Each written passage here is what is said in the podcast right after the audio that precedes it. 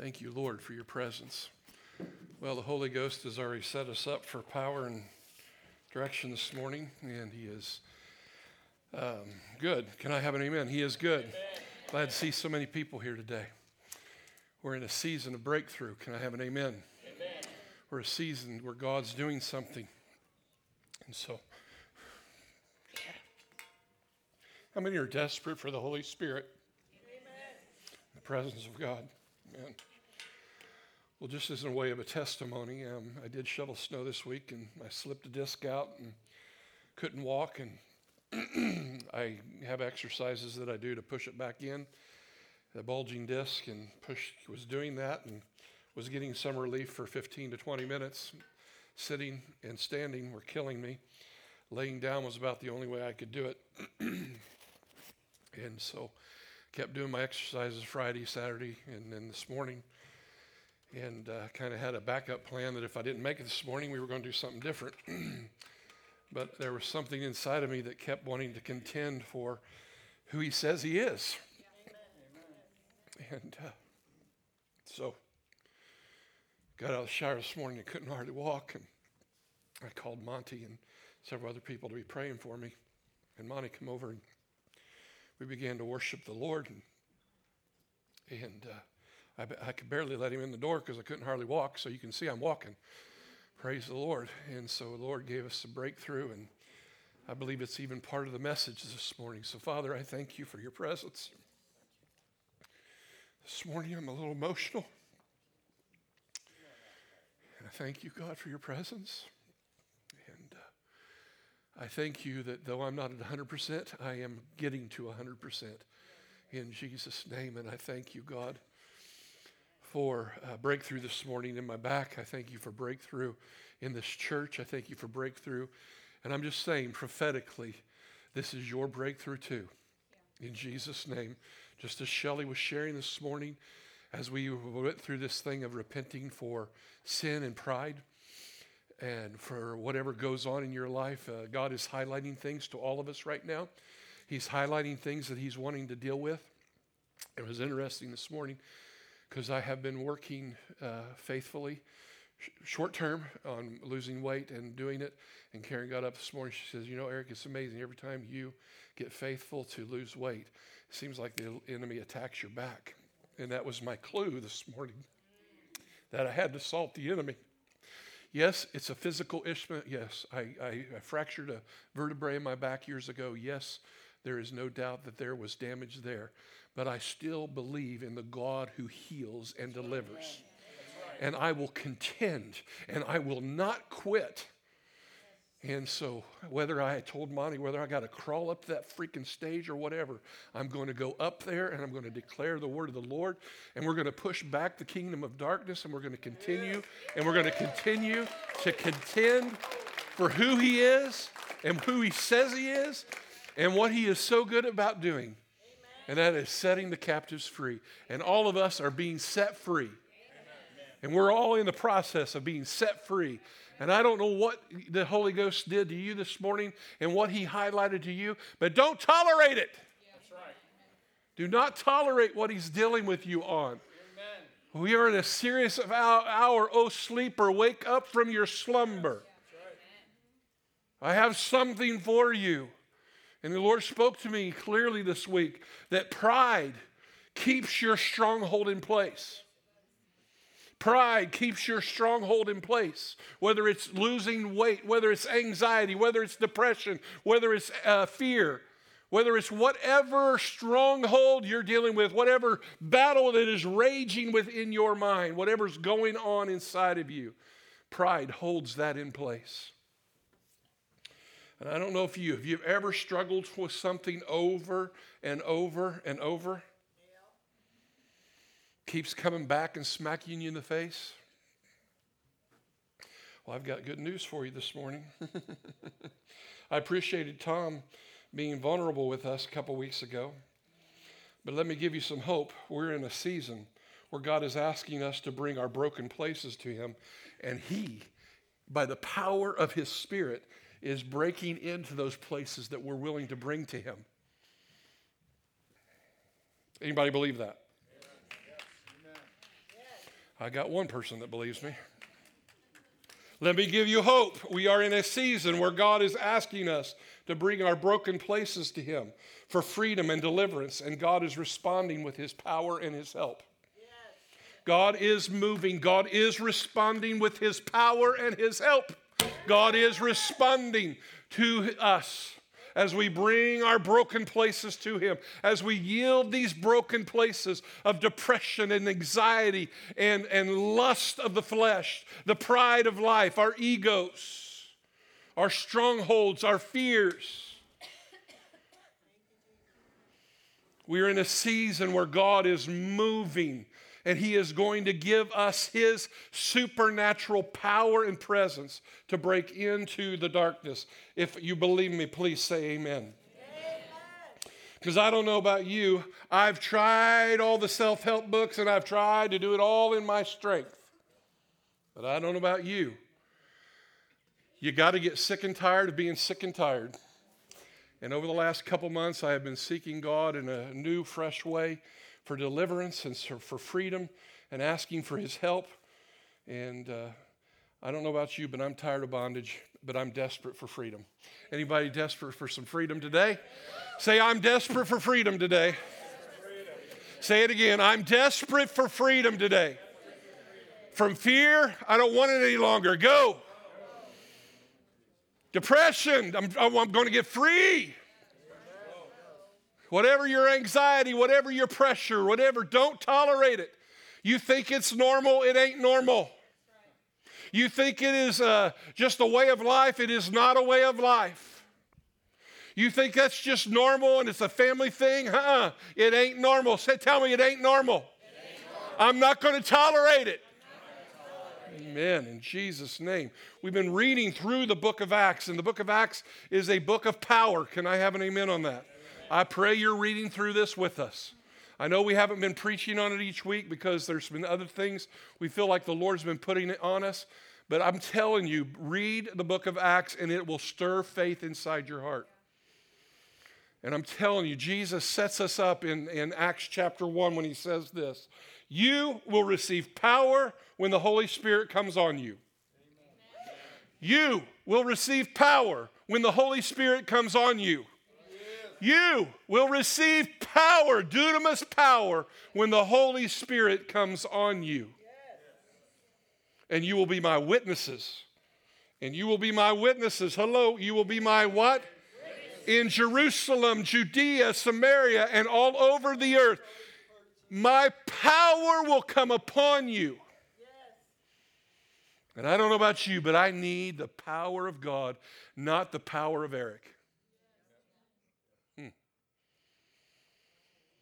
And as we're reading through the book of Acts, we're seeing the power of God manifested in the church. We're seeing God do amazing things by the power of the Holy Spirit.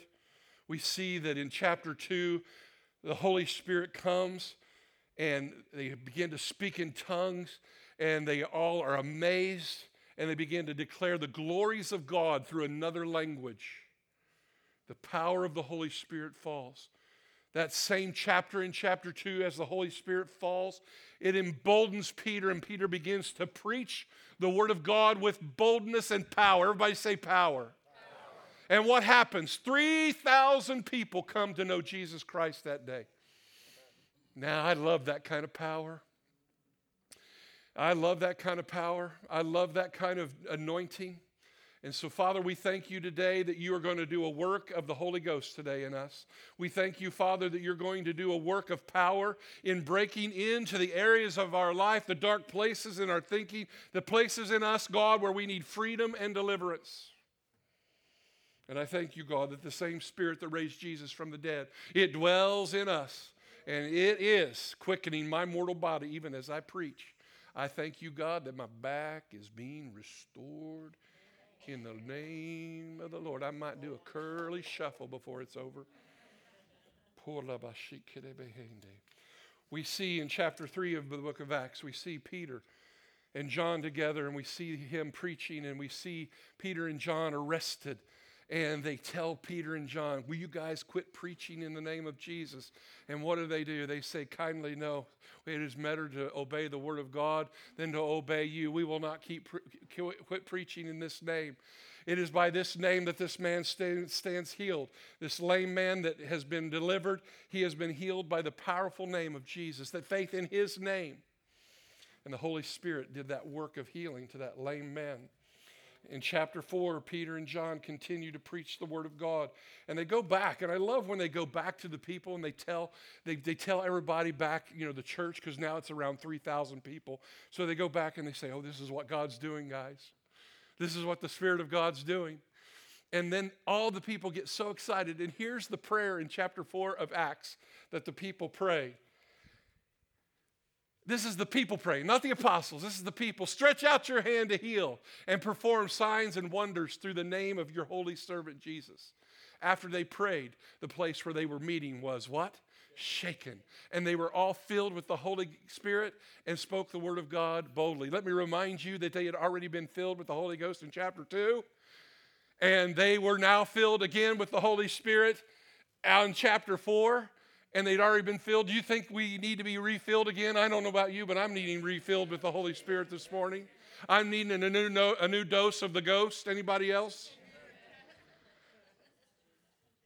I need a new dose of the ghost the Holy Ghost. And so they were filled again. That means we leak. Even though the Holy Spirit is the operating system and He lives inside of us, the world and all the sin and all the pride and all the stuff that we go through, it, it literally weakens the presence of the Holy Spirit to do what He wants to do in us. And we have to refocus, we have to recenter ourselves on the Lord. Can I have an amen? He doesn't leave us, but we need to be refilled just as they were refilled. I think it's interesting what they said, and I'm standing here believing God for my healing. How about else is believing for healing in your bodies? How about in your spirit, soul, and body? Amen. And so then, what I want to talk about today is I have always idolized the New Testament church. Matter of fact, we've patterned a lot of the things that we do here at New Covenant around the, the, the things that took place in Acts 2.42, what they devoted themselves to. And I've always been so thankful uh, that, of what God did and I almost have idolized the church in some ways. But as I was reading this week, and I'm, I'm not actually going to preach on the chapter that we are in in chapter uh, in Acts. I'm actually coming going to go back to chapter five, and I'm going to land on something because it's always perplexed me. But what I wanted to share was, I've always thought, wow, the New Testament church was perfect. Anybody ever thought that? It's like they had it all figured out. But as I've been reading it, the first four chapters would prove that out. Oh man, man, they're, they're selling property and they're giving to the poor. They're meeting house to house. They're, they're devoted to the apostles' teaching and the breaking of bread, to prayer, and to worship. I mean, they got it going. And they're all doing it weekly and daily. They're not just doing it once a week like we do in America. They're doing this stuff daily. Anybody excited, excited about that? Yeah. I'm like, that's the church. That's the church alive. And then in five and six and seven, all of a sudden, God moves from empowering the church and starting the church. Now he starts to deal with the junk in the New Testament church. And there were problems in the New Testament church. There were problems. There were people complaining in the church. But nobody ever does that here. Liar. All of a sudden, complaining started happening in the church people's needs weren't being met. And everybody's getting their rear chapped. But in chapter 5, we see another problem. And I've always, I've almost always stayed away from this chapter, the chapter of Ananias and Sapphira. Ananias and Sapphira, I don't know if you remember the story. We're going to read it a little bit here this morning. But Ananias, the name Ananias, means God is gracious, and Sapphira, her name meant beautiful. Now, I believe some scholars, there's some debate out there theologically. Some ministers of the gospel believe they were not saved, and some believe they were. I believe they were saved.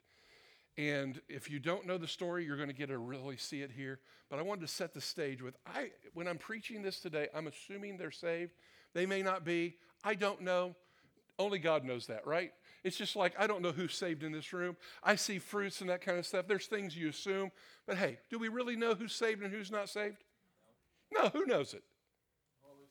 God. God knows whether people have surrendered their heart to Him. And so, if you haven't done that yet today, make sure before you leave that you allow us to help you come to know Christ. Because it is amazing. Can I have a, a, testimony on that? Amen. So, let's look at chapter 5 for a moment. Now, a man named Ananias, together with his wife Sapphira, also sold a piece of property.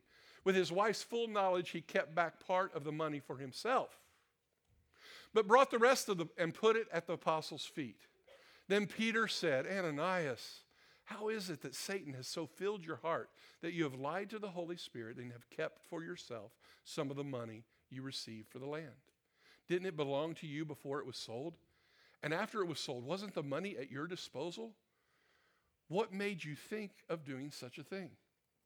You have not lied just to human beings, but to God.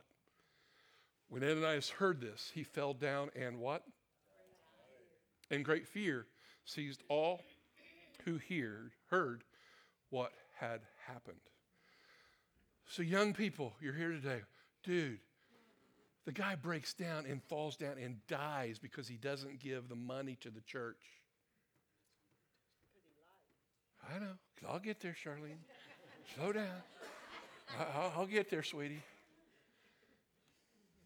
But still, even if he lied, isn't that a harsh thing? Don't you think it's a little harsh? Isn't it a bit? And not just him. Mama comes back three hours later, and she and Peter asks her, "Is this what the money you got for the property?" And she goes, "Yep, sure is." And she walks off in her coffin, and they they got a body bag for her too. Now, it's always bugged me just a bit. Does it bug anybody besides me?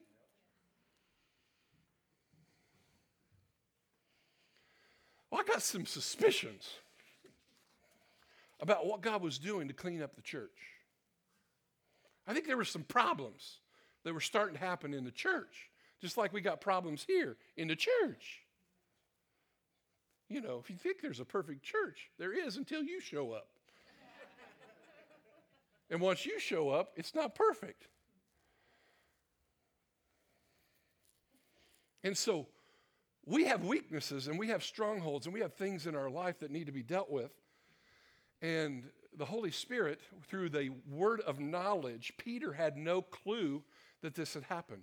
Now, what I want to set the context in this is in chapter 4, the chapter just before it, Barnabas had already sold a piece of property and he had given that property, the money from that property, to the apostles. He had laid it at the apostles' feet for them to meet needs meet needs of the widows, to meet needs of the orphans, to meet needs in the church.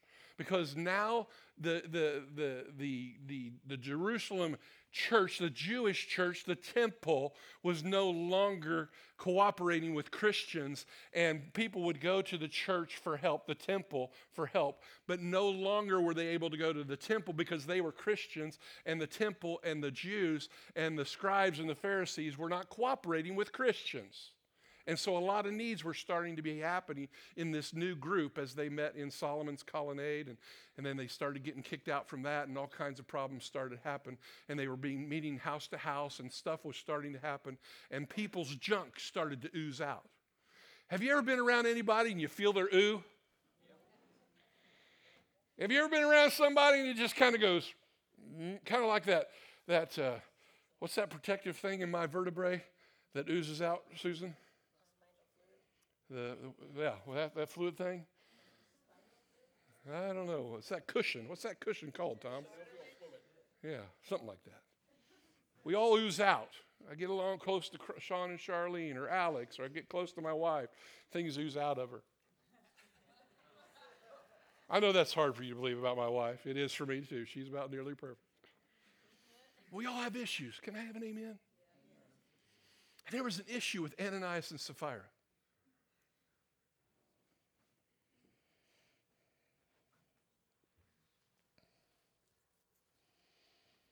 The word of knowledge comes to Peter. And I don't believe Peter yelled this. Peter did not cause this death. The Holy Spirit, by the word of knowledge, just like we have a word of knowledge at church, there is someone here with back pain and God is going to heal it. There is a word of knowledge that comes, hey, there's somebody here. There's something that we don't know. There's somebody that is struggling with sleeping at night. Ooh, that's actually a real issue. I bless that in Jesus' name. Thank you, Father, for healing sleeplessness in Jesus' name. But a word of knowledge comes and it tells us something that's going on because God is doing something. So God speaks through Peter through this word of knowledge. Amen. And he says, Why have you let Satan so fill your heart that you have lied to people and God? And so, just like Ananias and Sapphira, we have areas of our life where Satan has deceived us. He's gotten in, he's tweaked with our thinking. Maybe he's traumatized you in your, as a young person. He's gotten into your life. Maybe you can't, I mean, you can't move forward with things because you're fearful of everything.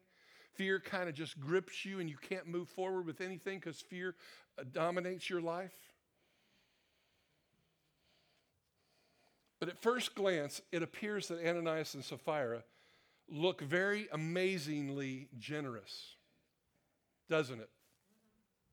Selling a pro- Can you imagine Brian Hughes selling his, his barn out at his farm and the piece of property beside it and coming and bringing it to the church so that needs could be met? Can you imagine Lincoln selling his new truck that he bought himself and selling the truck and helping meet the needs? I mean, this is radical generosity. Can I have an amen on that? They appear very generous by selling their property. Why was God not impressed with the selling of the property? Why did God respond to this sin of lying so drastically? Was God requiring 100% of the sale? No, he wasn't. We know that because of what Peter said. He said, Wasn't this your property? Did, didn't it belong to you? Didn't you have? I mean, he could have given zero of the sale of the property. He could have given 20%, 40%, 60%. This wasn't a tithe. Tithe is this thing where God has put in His Word, where He asks us to give 10% of our income to bless the house of God and to bless the kingdom and to see the, the, the ministry of the church multiply. This wasn't a tithe. This had nothing to do with that. This was an offering. This was there were needs in the church. There were needs in the community, and this was about needs. And Bible says that in when it comes to offerings, like when we have a guest speaker or we have somebody that has a need in the house. When Tiffany got hurt, there were needs in the body. The offerings are for helping with needs of people. We've blessed example. We've blessed Shrek so many times with such great offerings to help him. And, and that kind of giving is not out of compulsion. It's not out of guilt. It is to be whatever you've determined in your heart as you, as you prayed to God and ask God what you're to give. You're just to give freely out of generosity. But Ananias and Sapphira did something. They made it look like they were being sacrificial givers. The issue was not the money. The issue is they implied that they were sacrificially giving it all to the church. And here's what I want to highlight they wanted the image or the appearance of being generous. They wanted the image or the appearance in the eyes of people to be generous. Let that sink in. Lying was the fruit of something else in the heart that God was wanting to purge from the church immediately. There was something in the heart of Ananias and Sapphira.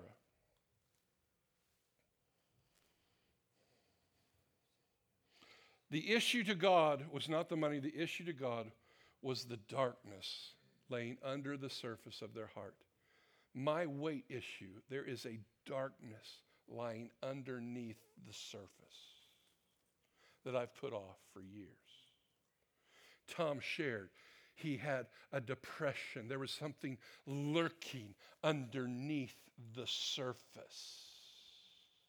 And I can see all of you, every one of us, has something lurking underneath the th- surface of our hearts that cause us to do really crazy, crazy things. Can I have a witness?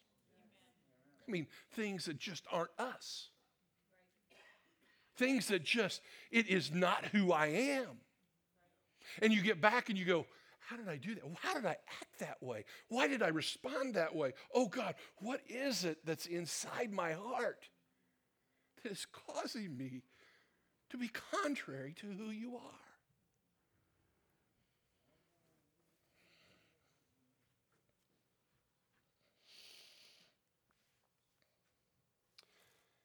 In Ananias and Sapphira's case, I think Peter was saying, hey, if you wanted to go to Cyprus on vacation with that money, go for it.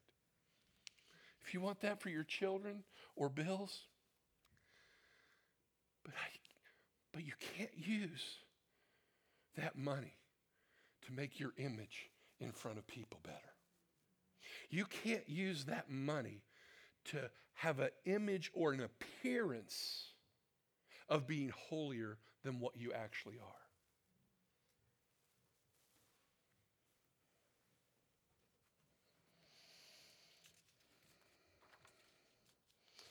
I believe Ananias and Sapphira wanted the attention and the praise of man.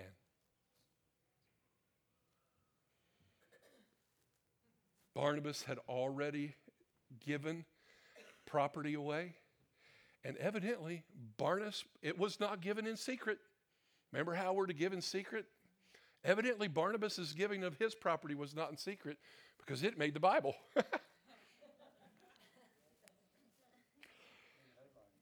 Evidently, it made a splash in the New Testament church. And I believe that Ananias and Sapphira wanted that same praise from man, that same recognition of man. Ananias and Sapphira were inflating their spiritual image to people. They needed the praise of man and wanted people to have good thoughts of them. Ananias expected praise and applause from man, but instead he was rebuked by the Holy Spirit for the lust of public praise, for his greed of people pleasing. And ultimately, he was exposed and judged for the sin of pride and ego. Hmm. When you look at Ananias and Sapphira, it was all about their image and controlling what people thought of them. And they were out to impress people. Does that sound familiar in our culture? Dressed for success, dressed to impress. Facebook is all about trying to put an image forth that you actually are not. Even in the church, we want people to know how we're sacrificing, how we're giving of our time, how we're helping people, how much of what we do for the Lord is actually for man and for the glory of my ego.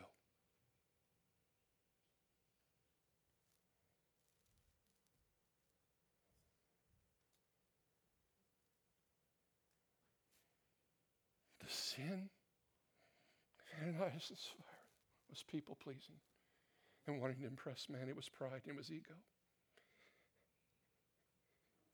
And I've touched that a few times in my life. When you're insecure as a person, you need the praise of man to make yourself what? Feel better. When you're a leader and you don't feel like you're doing a good job leading, what do you need? When no one notices what you're doing and you're giving secretly and sacrificing and laying down maybe time, money, and a lot of other stuff. What's the temptation? To make sure people know. See, we're all we're all very close to Ananias and Sapphira in that we all want the praise of men. We all have an ego. We all have pride. We all want people to think highly of us. And the sin that was going on with Ananias and Sapphira that God judged quickly. Because he knew that if pride it got in the church and they were self-focused and it was about them. It was barnabas was giving to help the needs and it was for the glory of god. Ananias and sapphira were giving with wrong motives. They were lying and the lying was only the the the external uh, the, the symptoms of what they were really like. They were really worshipers of self. In america we've become worshipers of self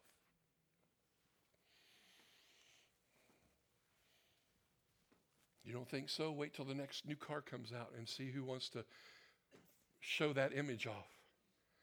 And when they show that image off, but they're in debt through their eyeballs and they may be going bankrupt in the next six months. But man, I like that image, right? It is far easier, it's image versus reality, pride. It is far easier to be satisfied with the appearance of being spiritually mature than to actually be spiritual. When pride's involved, it is far easier to be satisfied with the appearance of success in life than to actually be successful in life.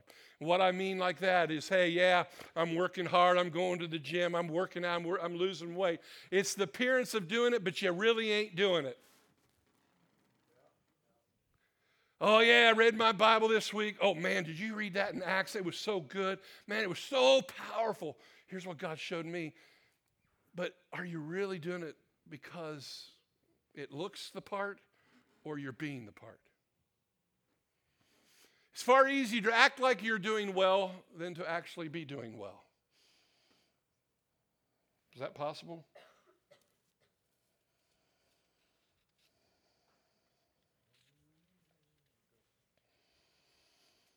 But why did God judge Ananias and Sapphira with death? Is there any scriptural precedence for this? And I'm not sure that I have the complete answer, but there were several scriptures that came up. And I don't think that God is zapping us with death in this way, because this was after the cross. So, I mean, this is under grace, okay? But there was something going on in the church that God seen higher than what they were doing. But I think what's happening to us is there is a slow spiritual death. There's a slow apathy that comes on. There is this deg- degradation of our faith that happens when we stay in this place of pride and ego.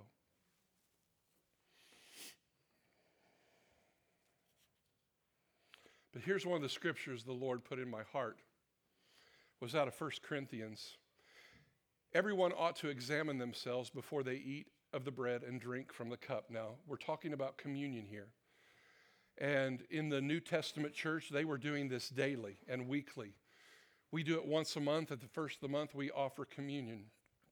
And so it's basically a time of worship. It's a time of when you bring yourself and you present yourself before the, the Lord. They were doing it on a daily basis. And there's a lot of people that actually take communion daily. And I think it's a great thing. But I'm going to set some context here. Though it's talking about communion, it's talking about our spiritual act of worship as we come to the Lord.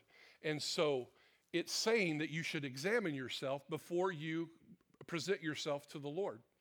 For those who eat and drink without discerning the body of Christ, eat and bring judgment, drink judgment on themselves.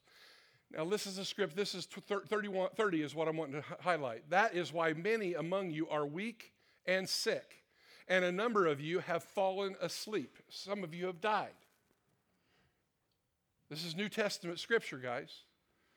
But for 31, but if we were more discerning with regard, regard to what?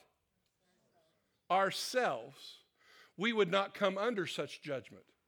Nevertheless, we are judged in this way by the Lord. We are being disciplined so that we will not be finally condemned with the world. So there's a there is a principle in Corinthians here where if you don't discern your life, if you don't do serious examination of your, if you're not self aware of what the Spirit of God is dealing with you and you don't deal with it, some of you are sick among you and some may even die. That just seems crazy to me. Does that seem crazy to you? But the Spirit of God is wanting us to not be self sabotagers not be critical of ourselves, not be, uh, oh, you're a Debbie Downer. He's, the Spirit of God is wanting us to highlight. He's wanting us to find those places He's dealing with our heart. And I thank God He's patient. I thank God He didn't deal with all 155 of my sins when I first got saved. Anybody else want to say a witness on that?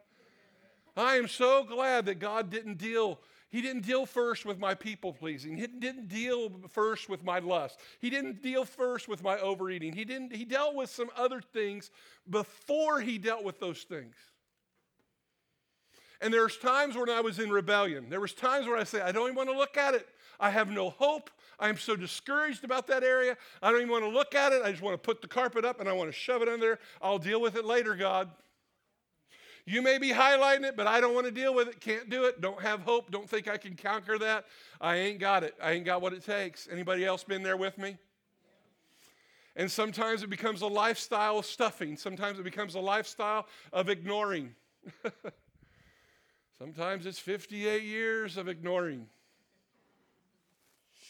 Or you get serious for a year and then you quit. And then you get serious for three months and you quit. Can I have a witness? I can't be the only one in this room.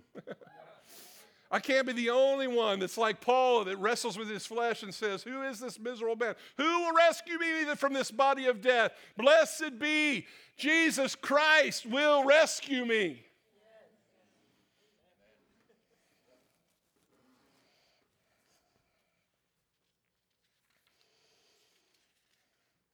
So the issue is about one should examine themselves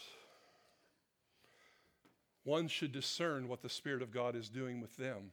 Ananias and Sapphira did not discern what the Spirit of God was dealing with their heart on. And God was beginning to bring correction to the church, the early church. He brings correction in a few other chapters afterwards. And he begins to deal with people like you and I. And he begins to give them the power of the Holy Ghost in order to get free. Now, I want you to know, I've not been able to free myself. No self help books have helped me get free. There's no amount of anything that ha- of this world. A lot of things can help, but I'm telling you, it is, I have been desperate for the Holy Spirit. I've been desperate for God to show me the blinders, to, to expose what's inside of me. I've been desperate. Anybody else desperate? But in this passage, because people had not examined themselves, many were sick and had fallen asleep. So when we are judged in this way by the Lord, we are being disciplined, not because He's mad, but because He wants to bring us somewhere. So, my question to you this morning is how well do you judge and examine yourself? How well are you at judging and examining and discerning of your own personal life of what God is wanting to do? Or are you sweeping it under the carpet and ignoring it?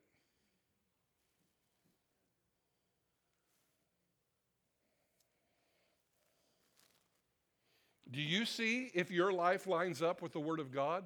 Do you ask God and do you bring your life before the Lord and say, God, what do you want to deal with? It's a spiritual practice that very many people do. God wants to help us discern the darkness inside so we can be delivered. Not because He's mad, because He deeply loves us.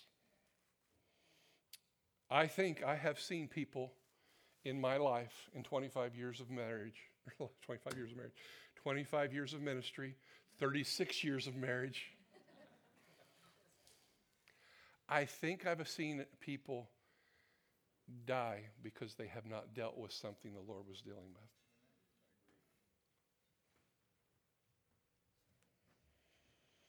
Now, I am not saying that when you're sick And when you die, it's because there's sin in your life.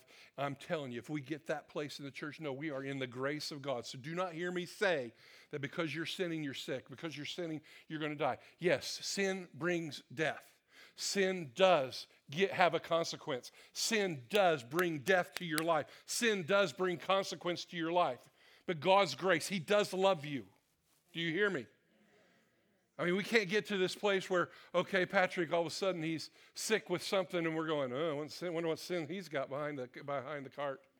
Uh-uh, we ain't doing that. We are grace people. We are the love of people. And we are, when people are weak and they're struggling, we are there to help bring life. Can I have an amen? amen. Not death. So please do not hear me say that. What would have happened if Ananias would have examined himself? He publicly sinned and he publicly got judged. So, where is your darkness or your struggle? How am I doing for time? Okay, good. Where is your darkness and where is your struggle? Pride holds your struggle in place. The real issue that Ananias and Sapphira had was pride. They were self focused, self centered, life revolved around them. Where is your struggle? Where are you in pride in your struggle? Your pride will keep your struggle in place. That's a word from the Lord.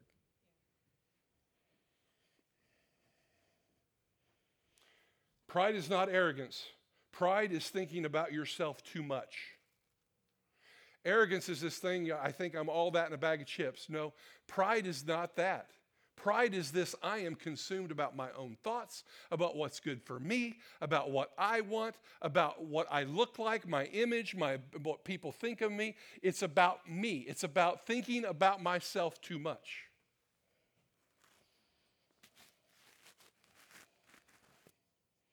Pride is not thinking about your wife. Pride's not thinking about others around you. Pride's not thinking about how something's going on with somebody else. Pride is being obsessed with your wants. Pride is being preoccupied with your thoughts and your preferences. Pride holds your anxiety in place. Pride holds your gluttony in place. Pride holds your sin in place. Pride holds your fear in place. Pride holds your addiction in place. Pride holds your depression in place. Pride is what keeps you in wanting man's approval. Anybody tracking with me yet? God exposes the corruption of pride in the early church because God did not want that infecting and spreading the yeast in the church. God dealt quickly with pride and exposed it.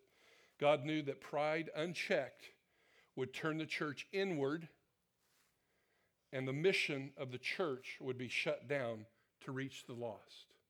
See, really, what's going on in our church, some of the main reasons why we're not being effective outside is because we got too much pride on the inside. We're still focused on our houses, we're focused on our desires, we're focused on what's best for me instead of what's best for God and His kingdom. Can I have an amen on that? That's really what holds it in place. I'm, I'm more interested in my comfort. I'm more interested in watching that TV show. I'm more interested in my time on the weekend. I'm more interested in, in my what I want to do over the weekend. I'm more interested in what I want to do. What is that? Can you help me with it a little louder? Thank you. Every revival is birthed out of a deep repentance and leaving sin. Every revival comes when God's church radically cleanses herself and removes pride and self centeredness from their life. And we are all here and we have all fallen short, but God is wanting to bring freedom, freedom to us. Can I have an amen? I believe God is cleaning us up on the inside out. He is reaching into our hearts and exposing the pride that attempts to stay hidden in us. And so I'm just here publicly confessing I've had some pride in my heart. And I've asked the Lord to forgive me. I'm asking you to forgive me. But I'm asking that you guys will also go on a journey with me of really asking Holy Spirit what He's wanting to deal with your life on. Really finding the darkness and presenting the darkness to the Lord and saying, God, I'm sick and tired of dealing with this over and over and over. I want freedom. I need the power of the Holy Ghost to break into my darkness and to deliver me of what controls me. And so, pride, I, we've already repented of pride. Shelley led us through, she had no clue what I was preaching on today. She had no clue what I was preaching on. And she already led us through a prayer of repentance and asking God to forgive us of pride. God has already, by the Spirit, had a prophetic song of a prophetic minstrel declaring, Wake up, O sleeper. There is no time to wait. We are at an urgent hour in the dispensation of God's kingdom, and the church has got to wake up. And first, He cleans the church. Judgment comes to the house of the Lord first before it comes to the world. And so God is judging us not in a, I'm going to zap you with death, although that there is some scriptural precedence. But he's asking you, will you get serious with me? Will you get sick and tired of being sick and tired? Will you invite me to bring your deliverance instead of you trying to do it yourself? Hmm.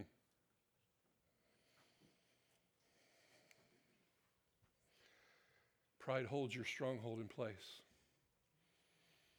What are you going to do with your pride?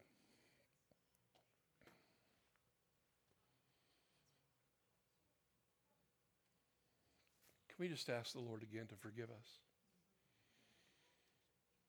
Can you just, in your own way right now, just say, God, I'm sorry. Father, forgive me for my pride and my self centeredness. Forgive me for letting the pride hold my stronghold in place.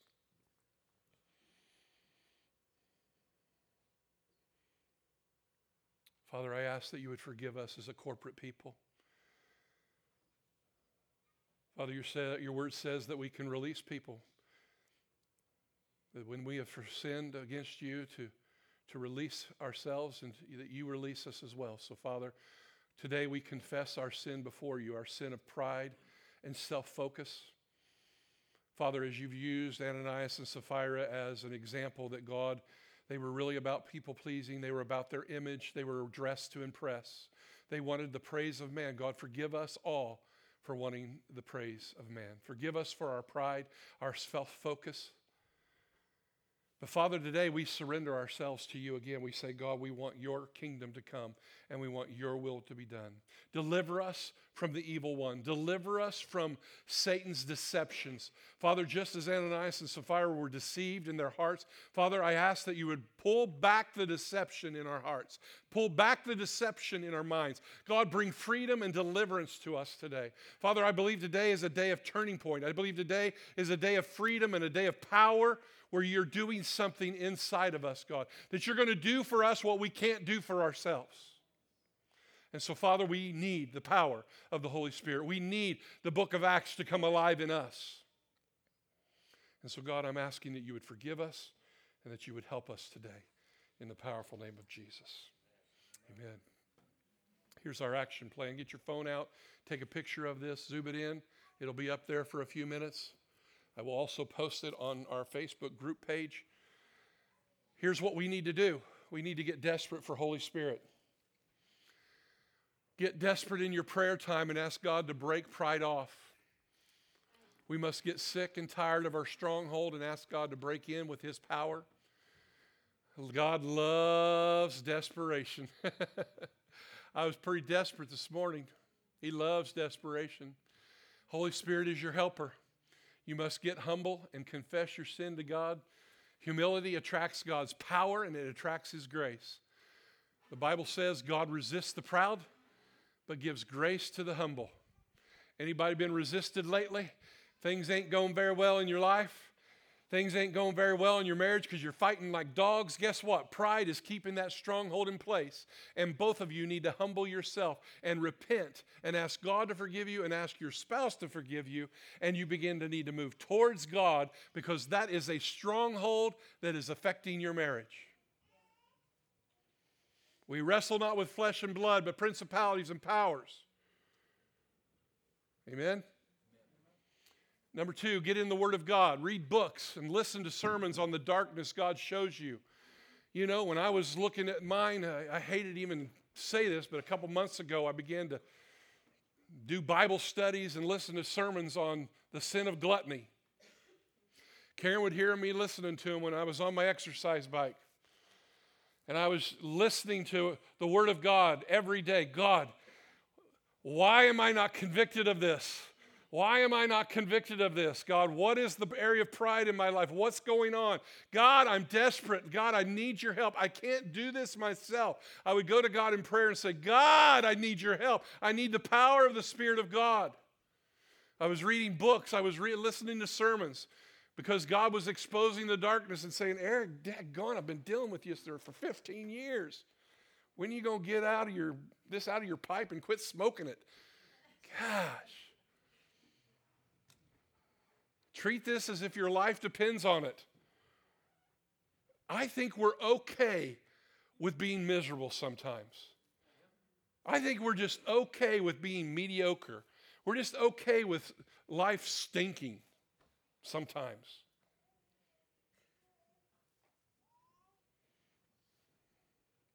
Let your desperation lead you to learning and growing in God's Word and the power of His Spirit. Number three, seek help. I had to do that.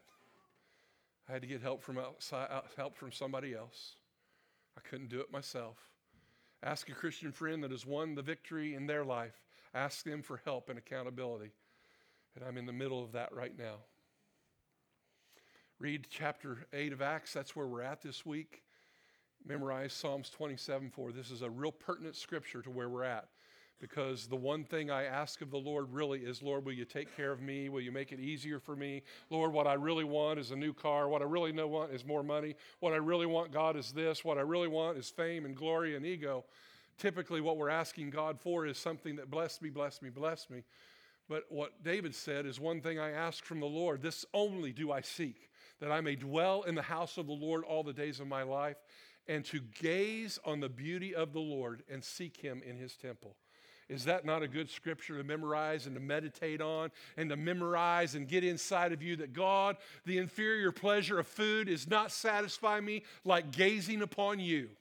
God, the depression or the fear or the anxiety that I'm walking in, it is, I'm not going to quit looking at that and I'm going to gaze on you, your word, and what you're saying to me.